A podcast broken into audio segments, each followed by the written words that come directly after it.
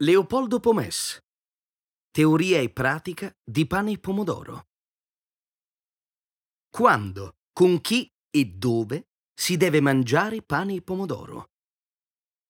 Mezz'ora dopo aver fumato erba.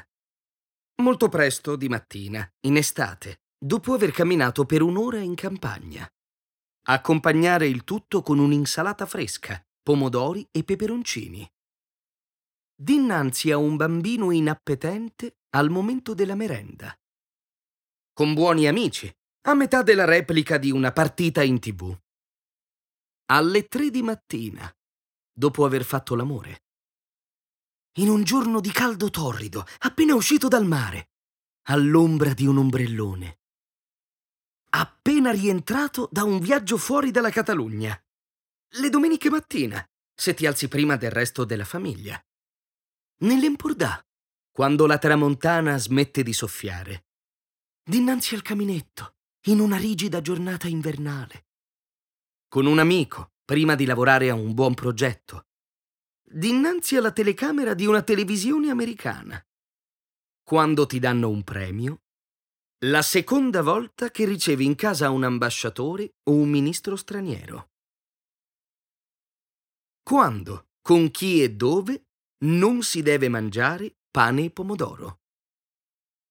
In osteria, in un ristorante esotico, su un tavolo posto dinanzi a una porta aperta, a un party con moltissima gente, la prima volta che ricevi a casa tua un ministro o un ambasciatore straniero, dinanzi al televisore quando c'è il telegiornale o sul finire di un film, in un teatro o durante un concerto in pieno svolgimento in un buon ristorante di Madrid o New York, se non hai dato prima una buona mancia e non parli la stessa lingua del cuoco, in un cattivo ristorante, di notte, vicino a un bimbo di pochi mesi che non abbia il sonno regolare, vicino a un telefono, come sopra.